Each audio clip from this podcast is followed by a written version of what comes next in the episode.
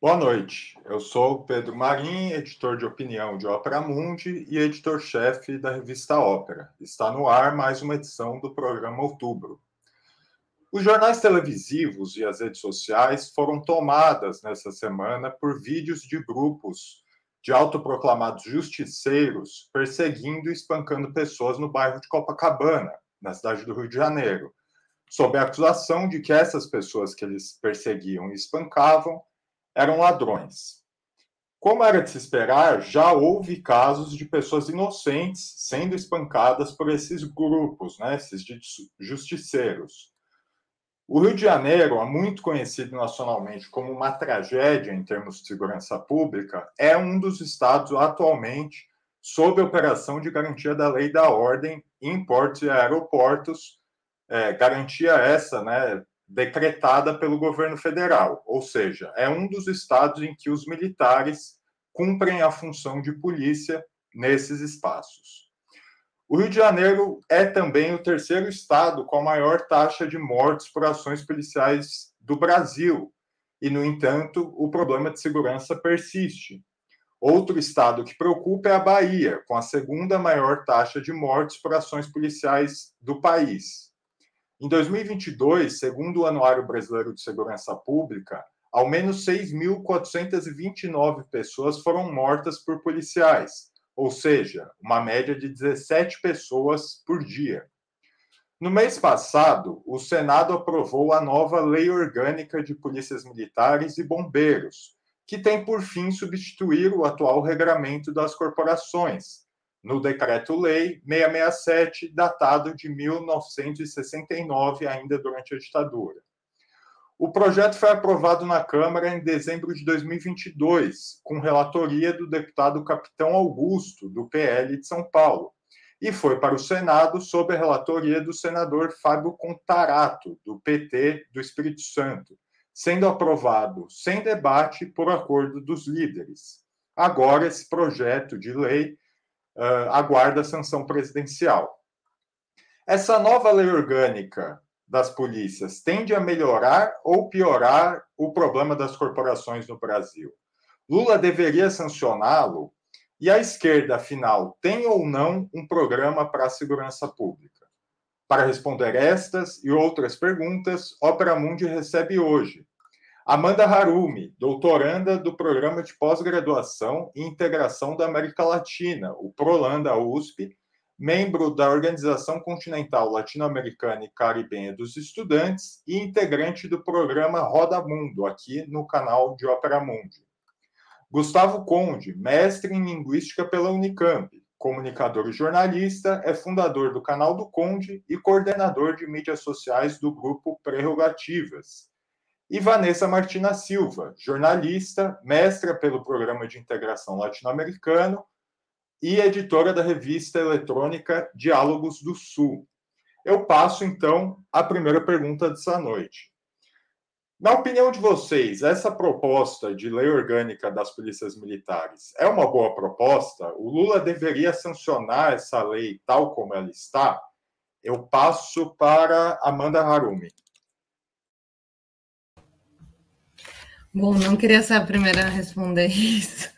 Pergunta difícil e também não vou me atentar a responder sim ou não.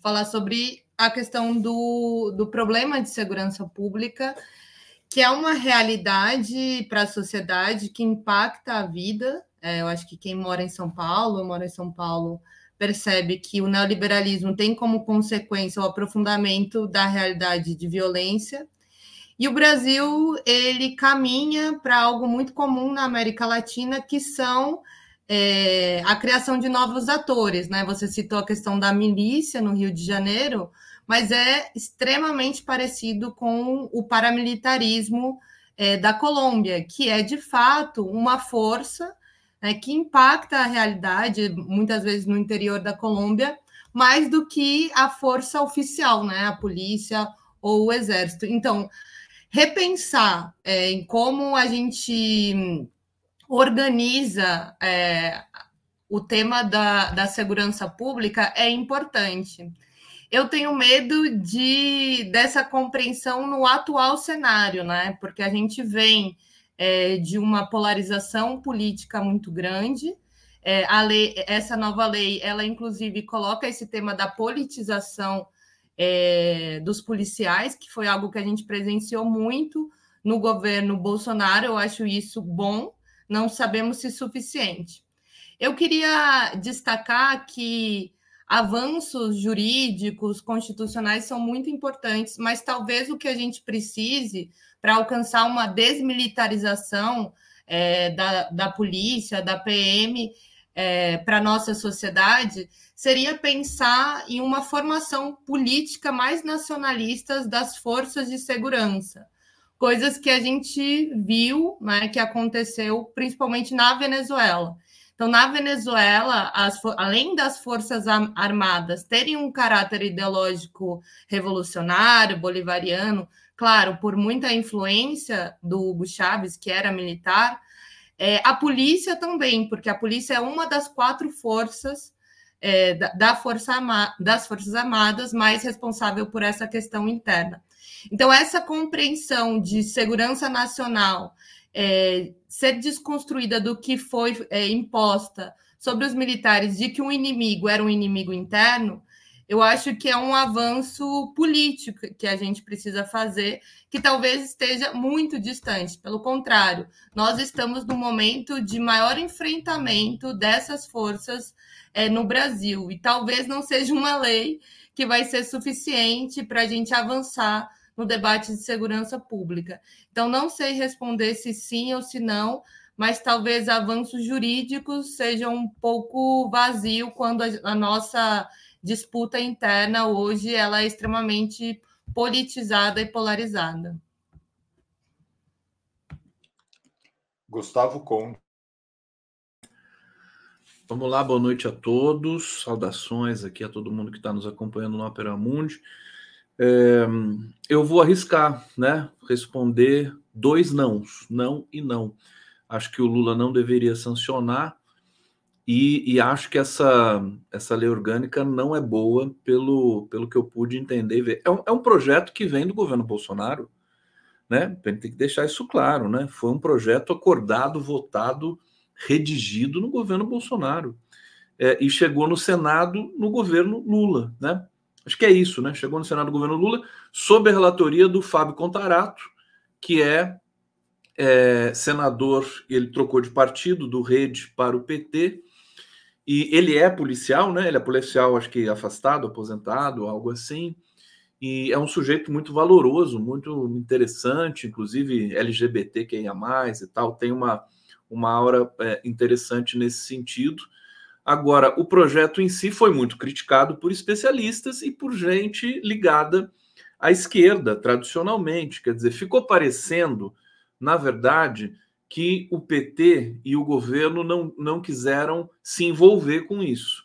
Né? Acabaram costurando ali uma aprovação, não sei a título exatamente de quê, talvez para manter uma certa calmaria, estabilidade ali é, não sei que tipo de negociação que foi feita ali, né, na, sob as cortinas ali da, do, do governo, da articulação política do governo.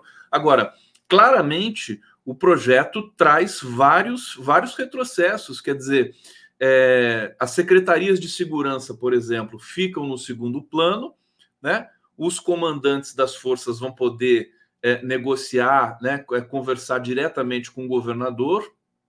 As ouvidorias ficam menos independentes, né? porque ela vai estar, passa a ser é, é, submetida aos comandantes também das forças, leia-se aí Polícia Militar e Bombeiros, né? É, ampliação das tarefas com, com a questão ambiental, quer dizer, os ambientalistas não gostaram disso também, né? Porque é, é como se fosse uma invasão no terreno é, dos, dos ambientalistas brasileiros, do IBAMA, do ICMBio, que aliás eles estão, é, estão na iminência de uma greve porque é, estão com salários muito achatados e não tem compromisso, compromisso com os direitos humanos, né? Isso acabou sendo muito comentado. Então tem, tem um artigo, inclusive na Folha de São Paulo, compartilhado aqui por nós no, no grupo, né? Que é, é compara esse essa lei orgânica há uma lei da ditadura militar, inclusive diz que é pior que uma que foi feita da ditadura militar. Então, se sinceramente, eu não consegui entender muito bem é, a, a, a, que tipo de forças políticas estão subsidiando aí esse projeto. Eu acho que eu fico por aqui para depois a gente aprofundar um pouco mais. Vanessa Martina Silva. Muito boa noite, todos, todas, todes, Conde, Pedro, Amanda. Prazer imenso estar mais uma sexta-feira sextando com vocês. Cara, que bizarro, né? Esse... O Conde deu o tom aí da bizarrice que é esse projeto, que não deu para entender, assim, não deu para entender de onde foi que o Contarato tirou a ideia de né, levar adiante uma coisa aberração, é uma aberração, cara, essa, essa, esse projeto. É, bom, vamos lá.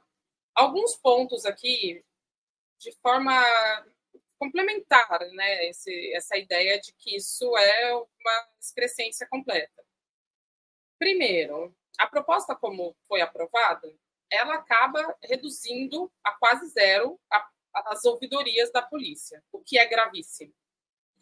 Devolve para as Forças Armadas o controle da circulação de armas. Essa era uma coisa que o governo Lula mesmo tinha é, atuado para levar isso para a Polícia Federal e agora devolve para as Forças Armadas, para o Exército, esse controle. Esse exército que a gente viu não tem, ao que tudo indica, é, as ferramentas necessárias, vamos ser bem sutis aqui, as ferramentas necessárias para cuidar do seu próprio arsenal de armas, como vimos recentemente. Gravíssimo. Essa questão do meio ambiente é, do que eu pude entender também, o que vai acontecer é que o IBAMA, é, o ICMBio, eles perdem o poder ostensivo e a polícia militar passa a ter esse, a fazer esse controle também na, na questão na temática ambiental. E como uh, consequência, resultado disso, nós vamos ter, muito possivelmente, o redirecionamento de recursos que deveriam ser destinados para é, a defesa ambiental, para tratar, por exemplo, é, garimpo ilegal, etc. Isso vai ser destinado para as polícias. Falando em um contexto em que IBAMA, ICMBio, etc., já estão absolutamente escateados. E assim, uma das coisas mais grotescas e bizarras é quando a gente tem um contato inicial com esse projeto, parece que eles estão colocando cota de acesso às mulheres. Então, 20% das vagas terão que ser destinadas às mulheres. Na prática, isso é o teto. Cara, é o teto, ou seja, só poderá haver 20% de mulheres na corporação, como um teto e não um piso. Então, assim, de onde tiraram isso é a pergunta que todos, todas estão se fazendo neste momento. Se Lula deve vetar, olha, dever deve, se vai eu não sei, mas depois a gente se debruça um pouco melhor sobre isso. É, algumas das coisas que o texto dessa nova lei orgânica mantém em relação ao, ao decreto-lei de 1969 é, dizem respeito à ligação das polícias, ou melhor dizendo, à submissão das polícias militares às Forças Armadas. Por exemplo, a lei orgânica mantém as polícias militares como forças auxiliares e de reserva do Exército, e mantém também um, um instrumento né, que é chamado Inspetoria Geral das Polícias Militares, o IGPM, sob o comando do Exército. O IGPM é um órgão de coordenação e controle criado em 67, pelo qual as Forças Armadas estaduais, né, as chamadas milícias estaduais, então, foram submetidas às Forças Armadas. E, entre outras coisas, ele é responsável pelo acompanhamento da conjuntura das polícias e do controle, efet... o controle do efetivo e do material bélico dessas corporações. Tem o poder, por exemplo, de aprovar determinados armamentos para essa ou aquela polícia conforme, enfim, avaliar que, que vale a pena, que seja viável. Qual, é a, qual que é a avaliação de vocês sobre a manutenção desses pontos? Quer dizer, Os senadores de esquerda e o próprio governo, se não o próprio Partido dos Trabalhadores, não deveriam lutar para colocar a desmilitarização das PMs mais em discussão, mais em, enfim, em evidência? Eu passo para agora é, Gustavo Conde. Olha só, então, eu acho que essa segunda pergunta responde um pouco a primeira, né? Eu estou sentindo assim, quer dizer, é, são os bastidores é, dos militares, né? Os militares é que podem ter influído de alguma maneira nessa manutenção, ainda mais sabendo que é um projeto que foi votado na Câmara dos Deputados no governo Bolsonaro. Vai ser, pode se repetir um pouco é, o que aconteceu com Maduro e Lula aqui na, na América do Sul, né? O Maduro tratou, o Lula tratou o Maduro tão bem, tão bem, tão bem, e que levou uma punhalada nas costas agora, né? Só para fazer um paralelo aqui, é, é, porque vai ter, vai ter muito trabalho, pode ser um trabalho muito grande para, né? A gente, o, governo brasileiro está mandando lá tropas para a fronteira ali com a Venezuela e a Guiana e tudo mais. Bom, voltando à questão aqui é, do, do, da lei orgânica, né?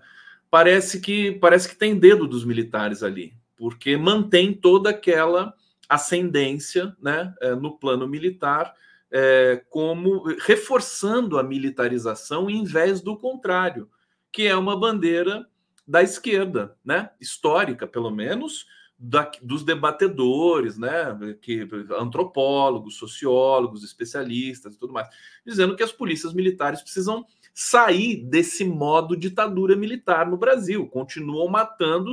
O, o, o Pedro falou aqui as estatísticas, né? 17 pessoas por dia no Brasil. A situação do Rio de Janeiro, da Bahia, essa situação dos aspas justiceiros, que dizer que é um sintoma terrível do nível dramático que chegou a questão da segurança pública no Brasil. Então, francamente, eu acho que esse projeto de lei ele ele está envolto numa numa casca bastante problemática. É, penso eu que o governo não quis mexer nisso é, para evitar maiores é, dramas. Ah, pode ter a ver também com o 8 de janeiro, né? Com todo aquele trauma que foi estabelecido no começo do governo Lula. É, é, e, e, e, digamos, nós vamos ter que discutir depois isso, né? O que não é uma coisa tão boa. É aquela, aquele dilema, né, gente? É, não dá para fazer, não dá para tomar todas as ações no primeiro ano de governo, no primeiro semestre de governo. É tanta coisa, quer dizer, no meio de tudo isso foi aprovada uma reforma tributária, é, uma coisas delicadas, o arcabouço fiscal e tudo mais. É, então, eu entendo que esse aspecto ficou um pouco, é, é, é, digamos, negligenciado. O que é curioso, e eu termino dizendo isso, é que o Flávio Dino, ao que tudo indica, aprovou essa, essa movimentação e esse projeto de lei. Quer dizer, é justamente isso que eu acho que está por trás dessa, digamos, ambiguidade do Partido dos Trabalhadores, né? a, a necessidade de não melindrar os militares, que eu acho que a gente precisa superar esse trauma algum dia, pelo menos.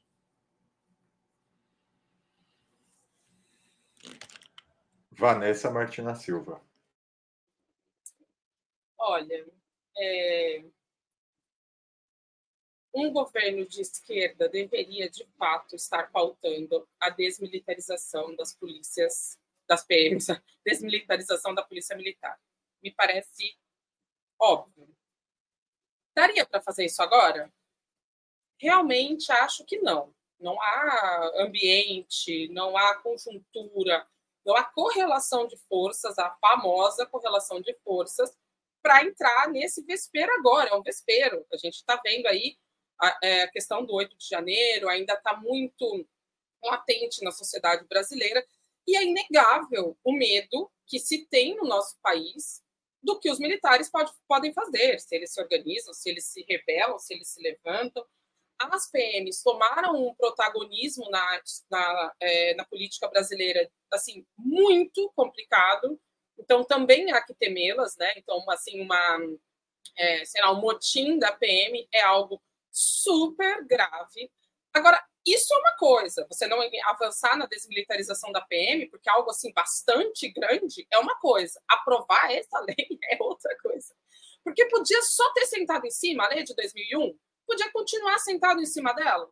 Não que não seja importante, é um debate importante, é, é, é urgente fazê-lo, sim. Agora, se não há correlação de forças, se não temos a, a, a possibilidade de ganhar o debate, então não faz o debate, cara. Você vai se propor a aprovar esse projeto para agora o Lula ter que vetar. Olha só, estão falando é, aí a oposição, e segundo está rodando em fóruns policiais, canais de policiais, etc., que o Lula daria 61 vetos. Pô, será que você fazer 60 vetos, 50, 20 que seja, a um projeto de lei que foi acordado, porque foi acordado, comparato, comparato, é, enfim, fez uma costura, foi feita uma costura com os bolsonaristas para aprovar isso. Então você faz essa costura, o Dino tinha falado em cinco vetos, agora já aumentou. Nesse contexto, o desgaste, será que para o governo não é maior vetando do que simplesmente tendo sentado em cima e deixado fluir aí para um momento para um momento futuro? Então, assim, é, é uma questão realmente de correlação de forças, né? Não querer melindrar agora os policiais militares, bombeiros, etc., nos coloca em risco, porque o que está sendo, o que foi aprovado é, não é que é ruim, é que pode piorar o que já é bastante, bastante péssimo. E, e serve para quem isso, né? Porque nem mesmo, porque falaram, o governo chegou a comentar que era algo é, que era algo corporativo. Mas mesmo para as polícias, assim, para as pessoas que estão na ponta, esse projeto não é positivo, não é bom. Então, fica essa dúvida, né? A quem esse, a quem esse projeto realmente está beneficiando. Amanda Harumi. Bom, é isso. Acho que eu já não acredito na capacidade jurídica de resolver os problemas, então uma nova lei não vai dar conta de equilibrar todo esse processo histórico herdado da ditadura militar, que vê é, a segurança pública, o problema é, dos crimes, tráfico, tudo isso como um inimigo interno. Então, é, essa relação da PM com com o Exército realmente vai dar continuidade a essa visão. É, e a gente deveria estar muito mais preocupado em pensar como que a gente vai fortalecer, sim, as nossas Forças Armadas, sim, o nosso Exército, para proteger o território, o território brasileiro. É, a gente já comentou aqui sobre a questão da Venezuela, que podemos ter um programa só para debater disso, mas de fato está em disputa território, está em disputa petróleo, é, temas importantes para o futuro do Brasil. E como que a gente vai preparar não só a polícia, mas também o exército para esses temas? Eu acho que a gente precisa fortalecer um pensamento nacionalista de segurança. E que sim, a esquerda debate muito mal a questão da segurança pública. E se a esquerda se propõe a ser revolucionária, na verdade, esse deveria ser um dos temas centrais, porque é o tema que impacta a vida é, do trabalhador. Então, não acredito, como a Vanessa disse, né, que a gente tenha correlações de forças para avançar. Acho que pode até comparar com a questão da Constituinte do Chile, que também era é, esse discurso de, olha, é uma herança da ditadura militar, precisa ser atualizado. Mas quando vai para atualizar, né, vai para refazer o debate, não tem correlação de forças para ter uma proposta melhor. Então, acredito que a América Latina esteja nesse momento. Mas, de fato, é um debate que a gente tem que entrar, é um debate que a gente precisa avançar. E aí também é, a questão mais central não só da desmilitarização, mas também dos nossos problemas sociais, como a descriminalização das drogas. Porque aí sim, se a gente estivesse debatendo é, na sociedade algo sobre esse tema, poderíamos avançar com o debate de segurança pública. Então, não sou do direito, não tenho capacidade analítica e jurídica, mas tendo também a não acreditar muito nessas formulações. Um dos pontos é que o Brasil, é, que é, isso seria uma atualização também dos tratados internacionais de direitos humanos já é, firmados né, pelo Brasil. Seria também só uma atualização, porque todo momento que o Brasil é, é signatário de algum acordo internacional, é, a nossa Constituição passa a ser subordinada a isso. Então, seria só uma atualização.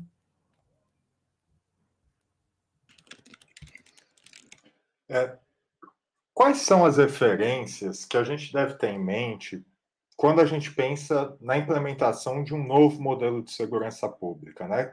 Quer dizer, quais seriam aqueles pontos que, é, ao menos na proposta, ao menos como horizonte, é, a gente não deveria abrir mão, deveriam ser pontos fundamentais para um, um, uma proposta de segurança pública à esquerda.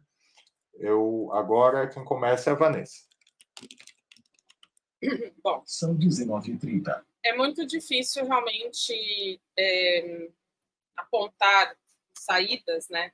Quando a gente está com tanto, são tantos problemas e tantas áreas de atuação que a gente precisa pensar a segurança pública, que é um problema multidimensional e precisa ser atacado em várias áreas. Vou dar alguns pitacos aqui, com base em especialistas que eu não sou, né? É, Primeiro, antes que nada, seria importantíssimo que a gente conseguisse introduzir na formação, tanto do Exército quanto das polícias civis, militares, etc., formação antirracista. É impossível a gente pensar em um policiamento ostensivo mais humano se eles têm ainda em mente que o negro é o inimigo. A gente tem a questão do inimigo interno, mas no, dentro do inimigo interno, o negro é o maior inimigo, né? Então, esse é, é um tema que eu acho central. Como a Amanda colocou, descriminalização das drogas. É, a, primeiro que é preciso descriminalizar totalmente o consumo, principalmente de maconha. Você não pode ter aí jovens sendo detidos, apanhando de polícia porque estavam com, não sei nem a quantidade, mas sei lá, 200 gramas, não sei de maconha no bolso. Isso é, isso é absurdo. Da mesma forma, é, a questão da guerra às drogas tem sido usada na Colômbia, no México, no Brasil, para não, não acabar com a violência, mas para aumentar a violência, aumentar a insegurança, dar mais munição para o crime organizado. Então, esse, entende? Só esses dois, esses dois elementos que eu coloco aqui são anos e anos de discussão interna na sociedade. Fora isso, a gente precisa necessariamente fazer uma reforma do sistema prisional. Porque é, você não pode jogar a quantidade de pessoas que a gente joga todos os anos num centro de prisão com condições completamente desumanas e essas pessoas vão sair e vão voltar para a sociedade. Aí alguém aqui no comentário, de repente, pode voltar e dizer: ah, mas de novo, a esquerda está falando e pensando nos criminosos e não na população. Não é isso. É que essas pessoas elas entram no sistema prisional, às vezes por uma bobagem, e saem muito mais violentas. Então, isso é extremamente fundamental. E aí, uh, pensando também uh, em como a esquerda deveria se portar, a esquerda deveria chamar um Fórum Nacional de Segurança Pública, uma como é que chama? Conferência Nacional, desculpa, uma conferência nacional para que as pessoas do seu território possam ali discutir as, as problemáticas e as soluções. Porque muitas vezes a solução que as pessoas eh, pensam imediatamente é de aumentar policiamento e aumentar armas né, em circulação. Então, policiais armados fazendo ronda. Às vezes não é isso que aquela comunidade precisa. Às vezes é possível é, melhorar a segurança de uma região com outras formas, ou seja, com mais participação da comunidade, com aquelas é, polícias comunitárias, né, que, enfim, que numa época era mais presente, agora parece que deu uma baixada. São formas e caminhos complexos, mas multifatoriais, e tem que ouvir, eu acho, a sociedade, ouvir especialistas de várias áreas, e não ficar nesse debate que eu acho que a gente está muito preso a ele, que é esse debate militarista, né, de, de ah, é, é dar mais poder para a polícia, armar mais, colocar mais ronda, colocar mais carro, colocar mais não sei o quê. Isso não resolve, gente. É... Amanda Bom, acho que a nossa esquerda é, é, deficitária, assim, tem um vazio desse debate de um pensamento de segurança, segurança pública e segurança nacional. E também um preconceito de que isso seria algo é, a não ser debatido, né? a ser combatido. Gente, o processo revolucionário cubano, ele só teve de fato o apoio da população cubana e das famílias porque ele se propunha a resolver os problemas do cotidiano, e os problemas do cotidiano naquele momento era prostituição, drogas, violência. Quando a revolução que naquele momento não era marxista, que não falava de ditadura do proletariado, que falava de família, de trabalho, de bem-estar, passou a, a, colocar como proposta o fim do consumo de drogas, o fim da prostituição e construir uma sociedade mais saudável, onde a vida passava a ser valorizada, eles tiveram o apoio da população. Então, nós hoje precisamos enfrentar esse debate, que a realidade do povo brasileiro é de que os jovens estão super vulneráveis a é, serem presos, a não sobreviverem na guerra às drogas, e a gente não tem uma solução. Eu acredito na educação, eu acredito na valorização é, do jovem, do trabalho, mas isso são processos que vão ser disputados no capitalismo a longo prazo, estão sendo construídos. Mas no hoje, o que, que a gente propõe para a sociedade? É, o discurso do Bolsonaro é um discurso muito simples, muito atrativo. Ele individualiza a tarefa da segurança, ou seja, cada um se arma e cada um tem o direito de se proteger. Tá errado? Tá errado, mas ele aponta a solução. E aí, quando a pessoa vai votar nele, é porque tem uma solução.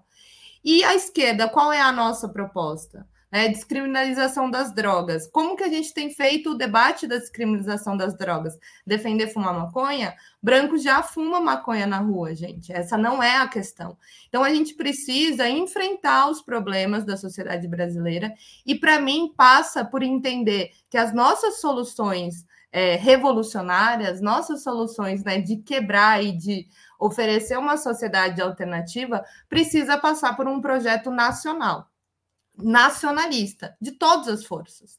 Desde a econômica, porque hoje você entra na Universidade de São Paulo para falar com um economista, dificilmente você vai ver um debate nacionalista, até mesmo a militar. O que os militares estão falando no Brasil?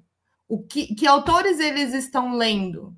Então, enquanto a gente não for dentro desse processo de uma formação ideológica nacionalista, acho muito difícil a gente acreditar na democracia liberal e ficar aqui é, lendo, correndo atrás é, de ver normas jurídicas que não vão solucionar esse verdade essa verdadeira disputa. E o mundo está cada vez mais armado. E o mundo está cada vez mais preparado para as guerras, sejam elas internas ou externas. Então, não é um debate que a gente pode fugir. Gustavo Conde.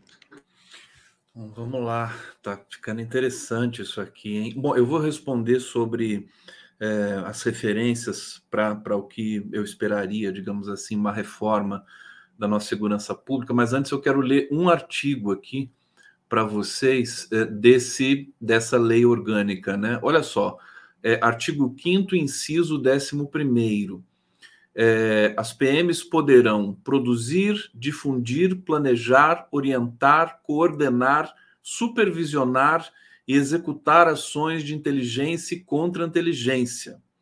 Quer dizer, o que, que isso permite? Permite criar um novo DOPS. Né? Só isso, né? É uma coisa assim, é estarrecedor. Como é que isso passou goela abaixo é, é, o governo recebeu, o Senado recebeu, abaixo assinado, mais de 100 entidades e tudo mais, todo mundo reclamando, falou, não pode passar, não pode passar, e acabou passando, e agora está na mão do presidente Lula, e eu não sei, sinceramente, como é que vai ser essa história. É, eu sei que é grave. É, eu, eu queria pegar só um ponto da fala da, da Harumi, que eu achei muito importante, da Amanda Harumi, que é assim, nós, brasileiros, nós estamos cindidos, a gente ainda está fragmentado, não, a, nossa identidade está ferida, né? For, foram, quer dizer, de, golpe, né?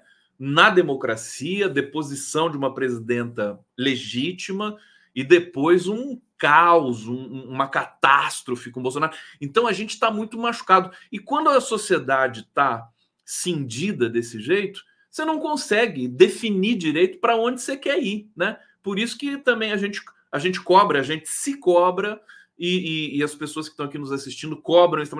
As pessoas têm que é, ir para as ruas, protestar, exigir, cobrar, né? Parar lá em Brasília, acampar em Brasília, como os indígenas fazem, e ficar lá com as, com as faixas estiradas, esticadas. Nos Estados Unidos, os judeus estão fazendo isso, pedindo cessar-fogo é, em Gaza, né? Invadiram o Congresso americano, estadunidense, para pedir o cessar-fogo em Gaza, apanham da polícia lá. E aqui no Brasil a gente tem, quer dizer, esse medo, eu não sei, a gente está ainda no momento a gente precisa crescer, ou não sei se precisa passar por um trauma para a gente superar esse trauma anterior, enfim, um desabafo aqui pegando essa questão, porque eu acho que assim, se a gente não tiver clareza do que a gente é, a gente nunca vai ter clareza do que a gente quer, né? O que, que é o brasileiro?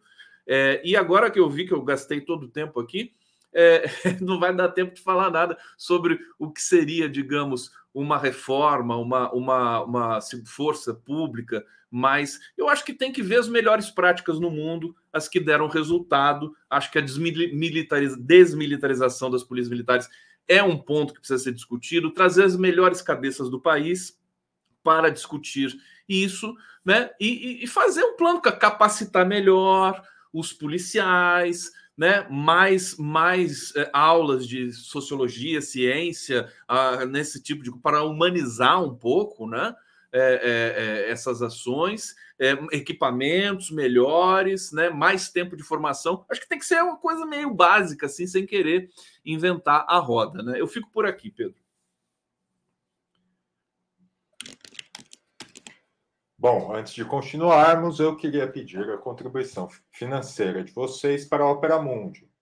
Até o dia 22 desse mês de dezembro, quem fizer a assinatura anual de Opera Mundi vai ganhar um exemplar autografado do livro Contra o Sionismo, Retrato de uma Doutrina Colonial e Racista, de Breno Altman, fundador do site.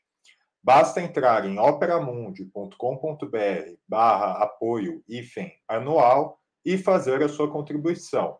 Eu também lembro que aqueles que já são assinantes regulares de Opera Mundi ou membros de nosso canal aqui no YouTube têm direito a um desconto de 50% na compra desse livro no site da editora. Basta olhar a sua caixa de e-mail ou a comunidade aqui do Opera Mundi que você já deve ter recebido é, a comunidade do Opera Mundi aqui no YouTube, né? Que você já deve ter recebido o seu cupom. Além da assinatura anual, é possível nos apoiar de seis formas diferentes. A primeira é a assinatura solidária em nosso site, operamundi.com.br barra apoio. A segunda é se tornando membro pagante de nosso canal no YouTube. A terceira e quarta contribuindo agora mesmo com Super Chat ou o Super Sticker. A quinta é através da ferramenta Valeu Demais, quando assistirem aos programas gravados. E a sexta é através do Pix. A nossa chave é apoie.operamundi.com.br e nossa razão social é última instância editorial. A mais eficaz de todas as armas contra as fake news é o jornalismo de qualidade. Somente o jornalismo de qualidade coloca a verdade acima de tudo. E esse jornalismo que a Opera Mundi busca oferecer todos os dias depende da sua contribuição. Bom, eu passo então para o segundo bloco. É, um dos pontos que a gente poderia considerar como positivos na lei orgânica das PMs é justamente essa aparente preocupação com a chamada politização das polícias. Né?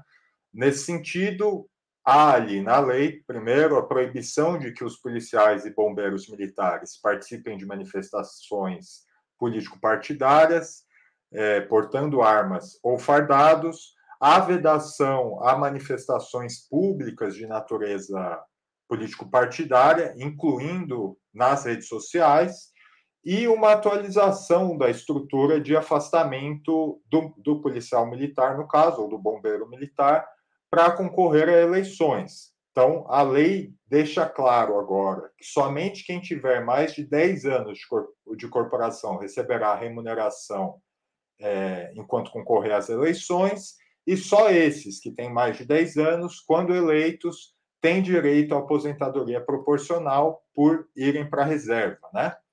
E também prevê que os suplentes, eventualmente apontados a esses cargos uh, políticos, também irão para a reserva. Na avaliação de vocês, esses pontos são suficientes para conter essa chamada politização nas polícias? Eu começo com Amanda Harum. Eu acho que são pontos importantes, né? Tem que proibir mesmo essa questão de é, exposição na internet, né? Acho que tinham muitos policiais que prendiam pessoas, expunham casos e depois saíam candidatos. Acho que tem que ser proibido mesmo essa relação. Eu vi que tem uma questão é, que seria anticonstitucional, né? Proibir que seja afiliado a um partido. Acho que isso tem que travar mesmo, porque esse direito político de se filiar a partidos é importante. A direita nem sempre tem apego a, a partido, normalmente somos nós mesmos que temos essa fidelidade aos partidos políticos. É, mas eu continuo acreditando que essa atualização, né, a gente pode até dizer que é uma atualização aí é, liberal, né, é, colocar o tema das mulheres, cota para as mulheres, é, atualizar essa questão da exposição é, e também da politização. Mas o fato é que existe, existe um poder policial político, porque é o poder é, territorial Poder territorial, poder de fato. Na América Latina, a gente sabe disso. Então, como é, desconstruir isso? E aí a, a, questão da milícia fica explícito. Então, por que, que a milícia é tão bem votada? Porque o Bolsonaro tem é, esse poder territorial no Rio de Janeiro. Então, isso que a gente tem que pensar. E aí a, a Vanessa falou sobre a questão de raça, com certeza, mas eu volto para a questão das drogas é porque o, hoje o sistema prisional é, carcerário brasileiro ele está sobrecarregado por conta da criminalização é, do narcotráfico e não são os grandes narcotraficantes que estão presos.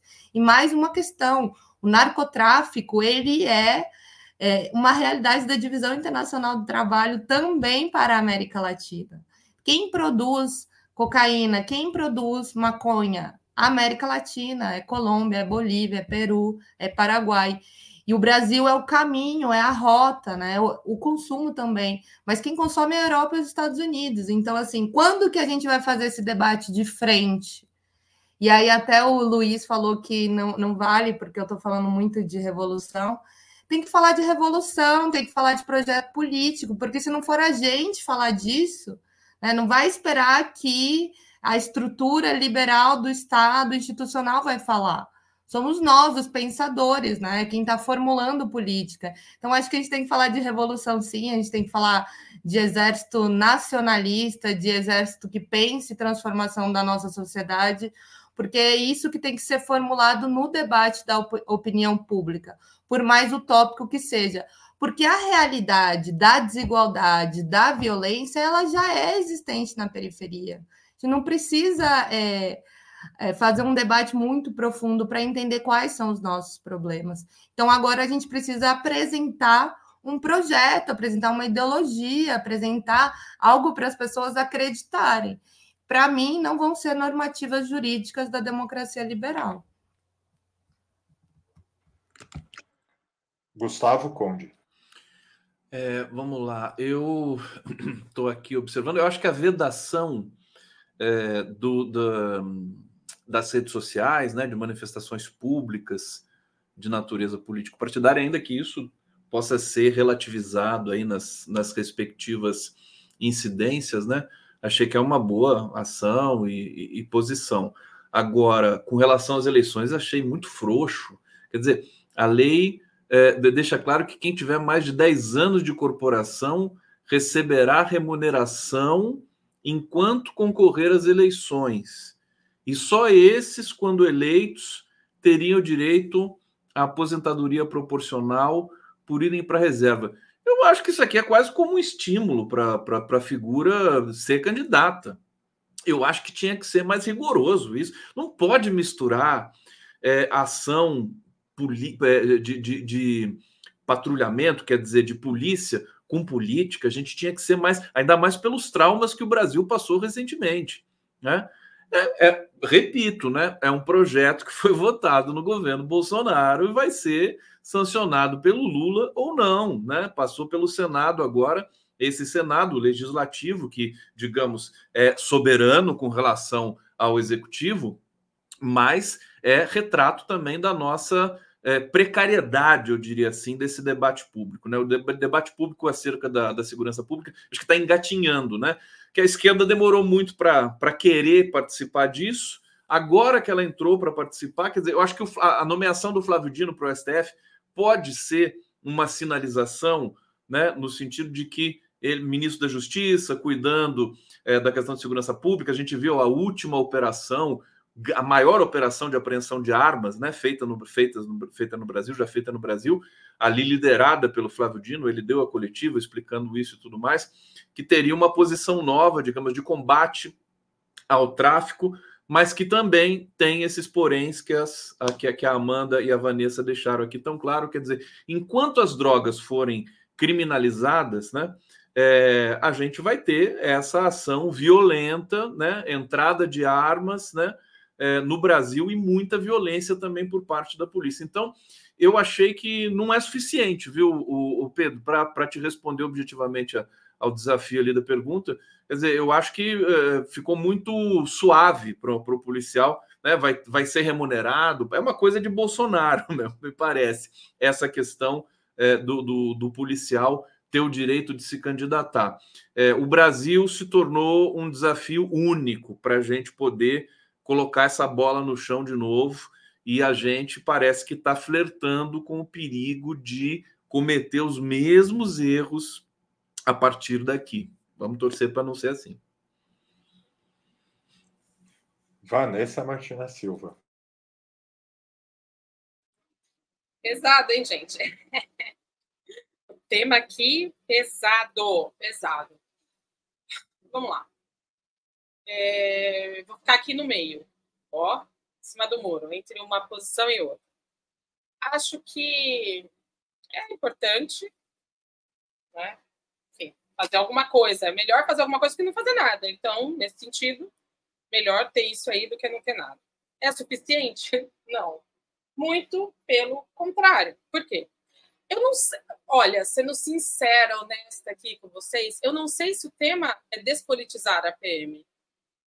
Porque a política é algo que permeia a sociedade o tempo todo. Todas as nossas ações são políticas, todas da hora que a gente acorda, da hora que a gente vai dormir, a gente está fazendo e vivendo política. Como que a gente pode impedir que um ente presente no Estado, presente na sociedade, seja apolítico, não seja político, não tome atitudes e decisões políticas? Me parece estranho, não sei, minimamente. Por isso que se a gente realmente quisesse enfrentar essa questão, a gente teria que discutir o currículo das escolas militares, o currículo das polícias militares, o currículo dos bombeiros, discutir o currículo, porque é na, neste momento de formação, do que eles consomem como verdade, como fato, como, enfim, doutrina, é aí que ocorre a politização que faz mal à sociedade. É aí que eles entendem que eles precisam combater o inimigo interno. É aí que eles entendem é, que, que tudo bem que eles, enquanto parte do Estado, possam violar os direitos humanos, porque a questão, é, a violação dos direitos humanos é feita por quem? Pelo Estado, né? Então, se a gente fala de presídios, se a gente fala, enfim, dos cerceamentos das nossas liberdades individuais, quem é que está fazendo isso? É o próprio Estado via várias, várias frentes, enfim, outra discussão. Outra coisa que não está prevista na discussão, inclusive esse, esse projeto, ele reduz, que é a maior diversidade das é, a maior diversidade do corpo policial. Se nós só podemos, vejam, gente, é só, não estou falando que é o, tem que ter pelo menos, só podemos ter 20% de mulheres como uh, policiais, a gente está restringindo Por quê? Porque muitos países já chegaram à conclusão que mais mulheres presentes nos corpos policiais é, reduz a violência. Outra questão, ter mais negros. Ah, mas eu sei que é negro, que às vezes é policial e vai lá e reprime outro negro. Tem que ter mais, tem que ter mais. E que eles possam subir de patente, que eles possam é, se formar e alcançar postos-chave de comando, inclusive. Vou dar um exemplo, né? É, Para entrar na, na, na, alta, na elite aí da Polícia Militar de São Paulo, é preciso passar por um dos concursos, por um dos vestibulares mais difícil entre todos da FUVEST. Isso, obviamente, limita muito quem é que entra, quem é que ocupa esses postos. Essas são discussões fundamentais. A gente e é isso. Eu não, não sei se o problema todo é a politização. A politização está presente na sociedade. A gente nunca vai acabar com ela. O problema, me parece, é qual é a formação política, qual é o viés ideológico que é colocado, que é assimilado por essas forças de segurança do Estado brasileiro. Bom, é, durante os dois primeiros governos Lula, né, quer dizer, de 2003 a 2010, a política de segurança foi marcada por uma continuação e, em muitos casos, uma agudização dos problemas fundamentais da segurança pública do Brasil, quer dizer, problemas que já vinham sendo gestados, né? Se, por um lado, a gente viu a ascensão das grandes facções criminosas e das milícias durante esse período, e aqui é, é importante deixar claro, a nível nacional, com o governo petista, mas em estados, muitas vezes, uh, governados pela oposição, como é, o, como é o caso de São Paulo, que tem a maior facção do Brasil. Por outro lado, a gente também viu o boom da, da população carcerária no, no Brasil, né, com os números dobrando em 10 anos após a aprovação da lei de drogas. É muito comum, é, se diz a todo momento, que a esquerda não sabe lidar com a segurança pública ou não tem, não teria um programa para a segurança pública. Mas vocês não acham que seria justo, mais justo, é, dizer que a esquerda, na verdade, aplica o programa de segurança pública da direita? É, agora, Conde. É uma, é uma pergunta bastante malandra, né? Capciosa, né, Pedro? Porque que, na verdade, como se a segurança pública fosse um tema de propriedade da direita, né? É, eu acho que tem que se fazer essa pergunta realmente para a esquerda entender o que, que ela faz, né? Que tipo de ação ela quer propor. Parece que é um tema tabu, né? É, tá ali dominado. Parece que assim é, é, é, uma impossibilidade, né? Como é que a esquerda, que defende direitos humanos, que defende a democracia, que defende combate à fome, à humanidade, à vida, vai é, é, é, coordenar uma força, uma, uma, força policial, né? Parece que é uma, uma, uma impossibilidade. Tem que ressignificar o papel das forças policiais. Eu acho que isso está sendo feito em alguns lugares do mundo. Eu me lembrei aqui de uma ação é, que foi feita em Medellín. É, é, talvez Amanda e Vanessa lembrem disso, né? Que uma pacificação de, de Medellín na, é, na Colômbia que foi é, muito bem sucedida, que despencou a, a violência na cidade. Não sei se teve em outra cidade também, acho que foi logo depois é, que as, as, as Farc é, é, fizeram um acordo. Teve um, um, momento também que Nova York conseguiu baixar muito o nível de violência. Eu acho que a gente tem que buscar é, a, a, esquerda, é, ela tem que sair desse dessa, dessa impossibilidade, desse trauma, né, de não poder discutir a segurança pública. Porque você tem toda a razão. A pergunta a pergunta faz um pressuposto muito correto, né? No Brasil, polícia e segurança pública é, é o discurso da truculência, da violência. Né? Isso ficou muito arraigado. É uma coisa que está no, no, no, imaginário da população. Então, você tem uma polícia bem treinada, humanista, é, que, que presta serviço, é uma coisa assim que, nossa, eu me lembro que uma vez, nem os policiais acreditam nisso. Uma vez eu fui numa delegacia de polícia dar, é, pre, é, prestar queixa, fazer um BO de roubo de carro, e aí tava lá aquela bagunça, era era era como é, aqueles jogos, né, de, de pô videopoker em toda a delegacia de polícia. E, e, aí o cara tava lá, o policial tava tomando o meu depoimento, anotando, eu tava dando as informações para ele. De repente eu elogiei falei assim: "Não, o trabalho de vocês é muito bom". Ele olhou, parecia que eu tinha sido irônico com ele. Ele quase que não aceitou o elogio. Eu não sei, eu não fui irônico né, naquele momento. Eu estou dizendo isso pelo seguinte: é, a, a própria autoestima do policial, nesse momento, acho que seria um é, é, uma dimensão que a esquerda poderia entrar. Quer dizer, essa coisa de você ficar fazendo firula nessa lei orgânica para saber se o policial vai poder ser candidato ou não, se ele vai ser enquanto ele for candidato, depois que ele for eleito, ele pode pegar a pensão, não sei das quantas. Eu acho que isso é um estímulo, tem que estimular a polícia a ser o que ela é, né? A carreira desse cara. Ele tem que é, ascender, crescer, durante a sua estada nesse trabalho. Eu acho que a esquerda poderia seguir esse caminho, quer dizer, discutir um pouco mais a própria autoestima né, desse, desse grupo. Agora, Vanessa. Ai, gente, vamos lá, né? Eu acho que a gente tem que ser honesto intelectualmente aqui, falar algumas verdades. A primeira verdade é que ah, por que existe a violência policial? Ela existe para controlar os corpos pobres, os corpos pobres no Brasil são negros em sua maioria, são pessoas vulnerabilizadas, mulheres, mães, mães solo. É para isso que existe a força policial, para que as coisas se mantenham com o status quo que existe e que está dominante. É, é por isso, é por isso que a polícia é violenta, é por isso que a gente não consegue acabar, é por isso. Pergunte aí para qualquer cubano que vocês conheçam, pode ser qualquer espectro político, quem seja, pergunta se ele alguma vez viu um policial batendo em alguém na rua.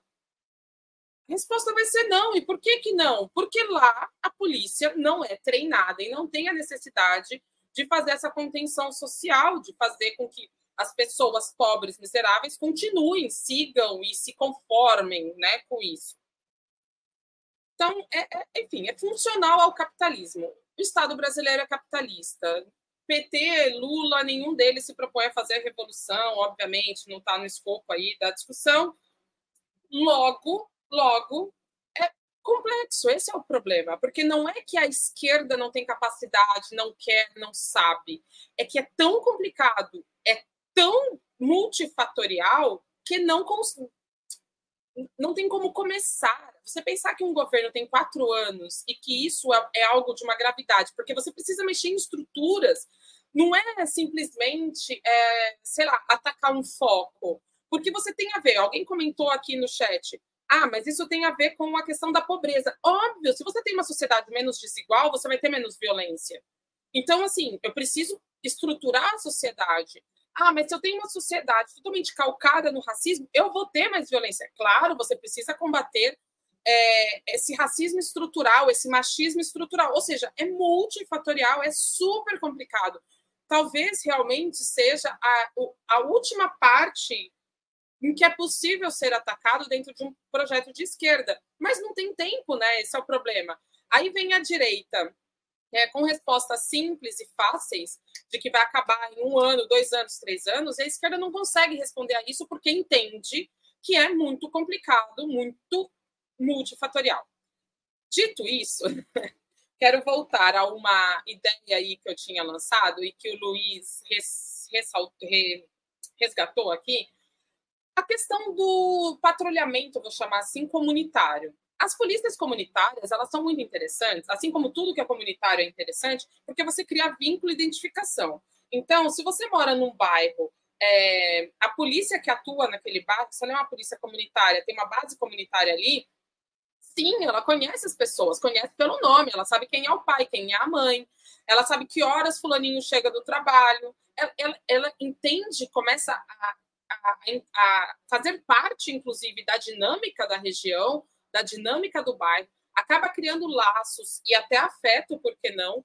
E isso muda totalmente a, a, abordagem que esse policial vai ter, sei lá, se um moleque eventualmente cometeu uma pequena, levíssima infração, ele vai ter uma abordagem diferente de que se ele não conhece o moleque, não sabe quem é a mãe, o pai do moleque, ele não se importa com o moleque. Então, assim, isso é muito diferente. E esse fator, ou seja, essa construção, por incrível que pareça, não é tão difícil de fazer.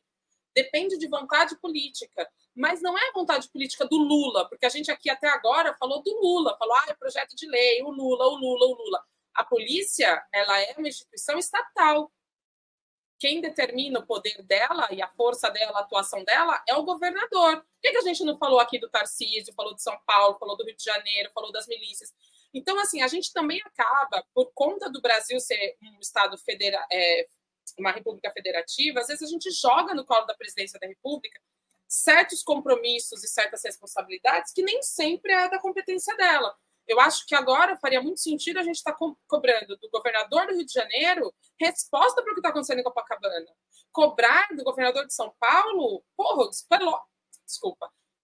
O, assim, uh, todo o problema de segurança pública que tem em São Paulo. Só rapidamente, desculpa. Ficou muito famoso o caso de Copacabana, mas eu quero lembrar também o caso do Bar Brahma em São Paulo. É, porque tem essas, esses jovens né, das é, gangues de bike que estão assim assediando completamente os estabelecimentos comerciais do centro de São Paulo. Para quê? Para esvaziar totalmente o centro. É, e teve que um dono de um bar famoso chamar uma resistência, sabe? Então, assim, o problema é o Estado, é o estado antes do, do, do, da presidência, mas tudo cai no colo da presidência, né? Esse é um problema, me parece. Amanda Harumi. Gente, adorei como a Vanessa terminou, porque é como eu começo. E aí a gente se torna aqui as revolucionárias de internet, porque o problema é o Estado, porque o problema é o Estado moderno, liberal. E exatamente como ele foi construído dentro dos sentidos, né? Então, a extensão do poder colonial europeu construiu um Estado, construiu uma Constituição, um direito extremamente pautado entre o bom e o mal, né, extremamente pautado entre o branco e o preto, a questão de raça. Isso está construída na nossa sociedade. Então, o que, que a gente está julgando, né? Qual que é a lógica construída no, nos filmes, né? nas histórias, é, de que existe o bom, que seria a polícia, e existe o mal, que seria o crime. E a sociedade iria acreditar que é bom confiar na polícia porque vai combater o crime. Então, essa é a história, né? essa é a solução colocada.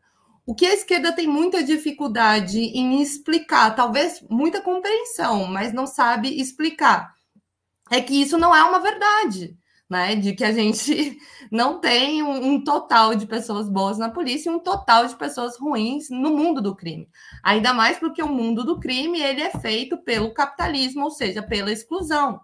Então, assim, esse discurso da esquerda né, de, de direitos humanos, ele, ele foi também deturpado pela sociedade de que a gente defende o tráfico, de que a gente defende o crime, então, de que a gente não tem uma solução para acabar com isso. A própria prisão, né, a construção do que é o cárcere, também é uma lógica do bem e do mal, onde o mal tem que sofrer. Então, o mal tem que ir para a cadeia e tem que sofrer. Então, tudo isso está estruturado no Estado moderno, e tudo isso está estruturado no direito, na Constituição brasileira. Então, concordo com a Vanessa, e estou cansada já é, de que tudo é o Lula, né? Então, o Lula vai vir e ele vai solucionar todos os problemas, né? e, que tam, e se ele não solucionar, a culpa é dele. Né? E que ele é um inimigo do projeto porque ele não solucionou. Então, calma lá, gente. Não fizemos a revolução, o Luiz lembrou a gente aqui, não somos Cuba, não fizemos a revolução, mas precisamos urgentemente questionar algo que estávamos defendendo um ano atrás, porque era a democracia liberal que a gente estava defendendo contra o Bolsonaro. Foi a ela que a gente se apegou nos momentos mais difíceis. Então, hoje, a gente tem que pensar, sim, propostas mais transformadoras, repensar o que a gente, como esquerda, está falando. E temos que voltar lá naqueles livros mais revolucionários e repensar. Para mim, a gente tem um outro problema também, que a gente não teve Simão Bolívar, né? Porque o exército venezuelano ele, ele se ressignificou muito na imagem do Bolívar, que era um liberal, mas que defendia a necessidade né, da libertação e também do exército nacional, também da construção dessa soberania a partir da segurança.